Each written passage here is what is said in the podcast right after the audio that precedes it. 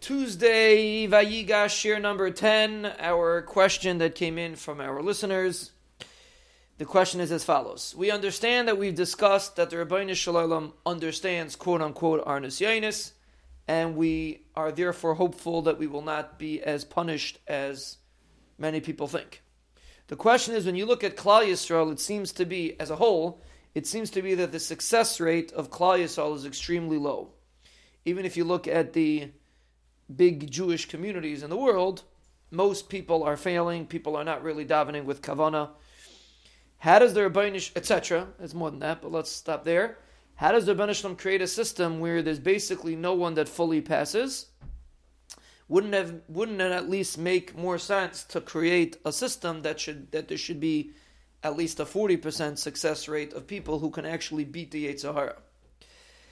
And Period. That's the question. The question is: Are we being successful at our job, or are we not? How does the Ribbono Shel Olam look at Klal Yisrael?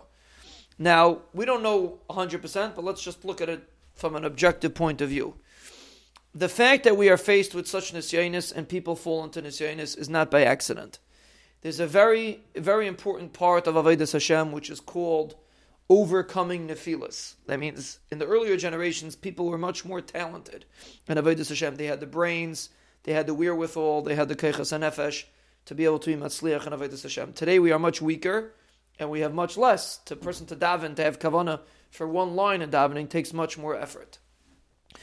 Our expectations from the Ribbono Shel Olam is obviously lower than it is for the earlier generations. We don't know exactly how high it is, but it's definitely whatever is doable. A person has to be realistic and see what's doable, but the expectations are definitely lower than it was in the earlier generations. The Chafetz Chaim says the Ben Shalom accepts much more shvacha avodah, so to speak, than he accepted in the earlier generations. But it's a much harder avodah for a person to feel as if he's not doing a perfect tefillah, but he's putting in a little bit of effort, whatever effort he could do, and be happy with that. And that's a concept called sameach bechalka, which means sameach bechalka doesn't mean that a person is happy and is not looking to grow. But it's very important for a person to understand that the Rebbeinu does not look at us like lo yutzluchs. The Rebbeinu does not look at us like people that are failing. Chas v'shalom. Klal Yisrael is definitely facing a lot of nisyanis, and there are definite areas that we can improve.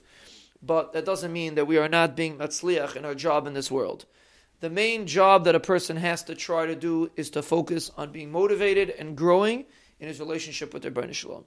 And if getting caught up in these details is pulling a person further away, which usually it does, is chas v'sham the wrong way for a person to approach. Our job is, even though we are on a low level, and we are on a low level, to still put in the effort and not get frustrated by our setbacks, and push ahead and try to do the avodah Hashem as best as we can. What's our job? A person has to have a rav, a rebbe, to know what his job is. But it's definitely not perfection. The Rebbe does not expect a person to be perfect overnight. It's a long term goal. But what is expected of us is not to get down and frustrated when we have an afila. And that's probably one of the highest forms of avodah that we have today.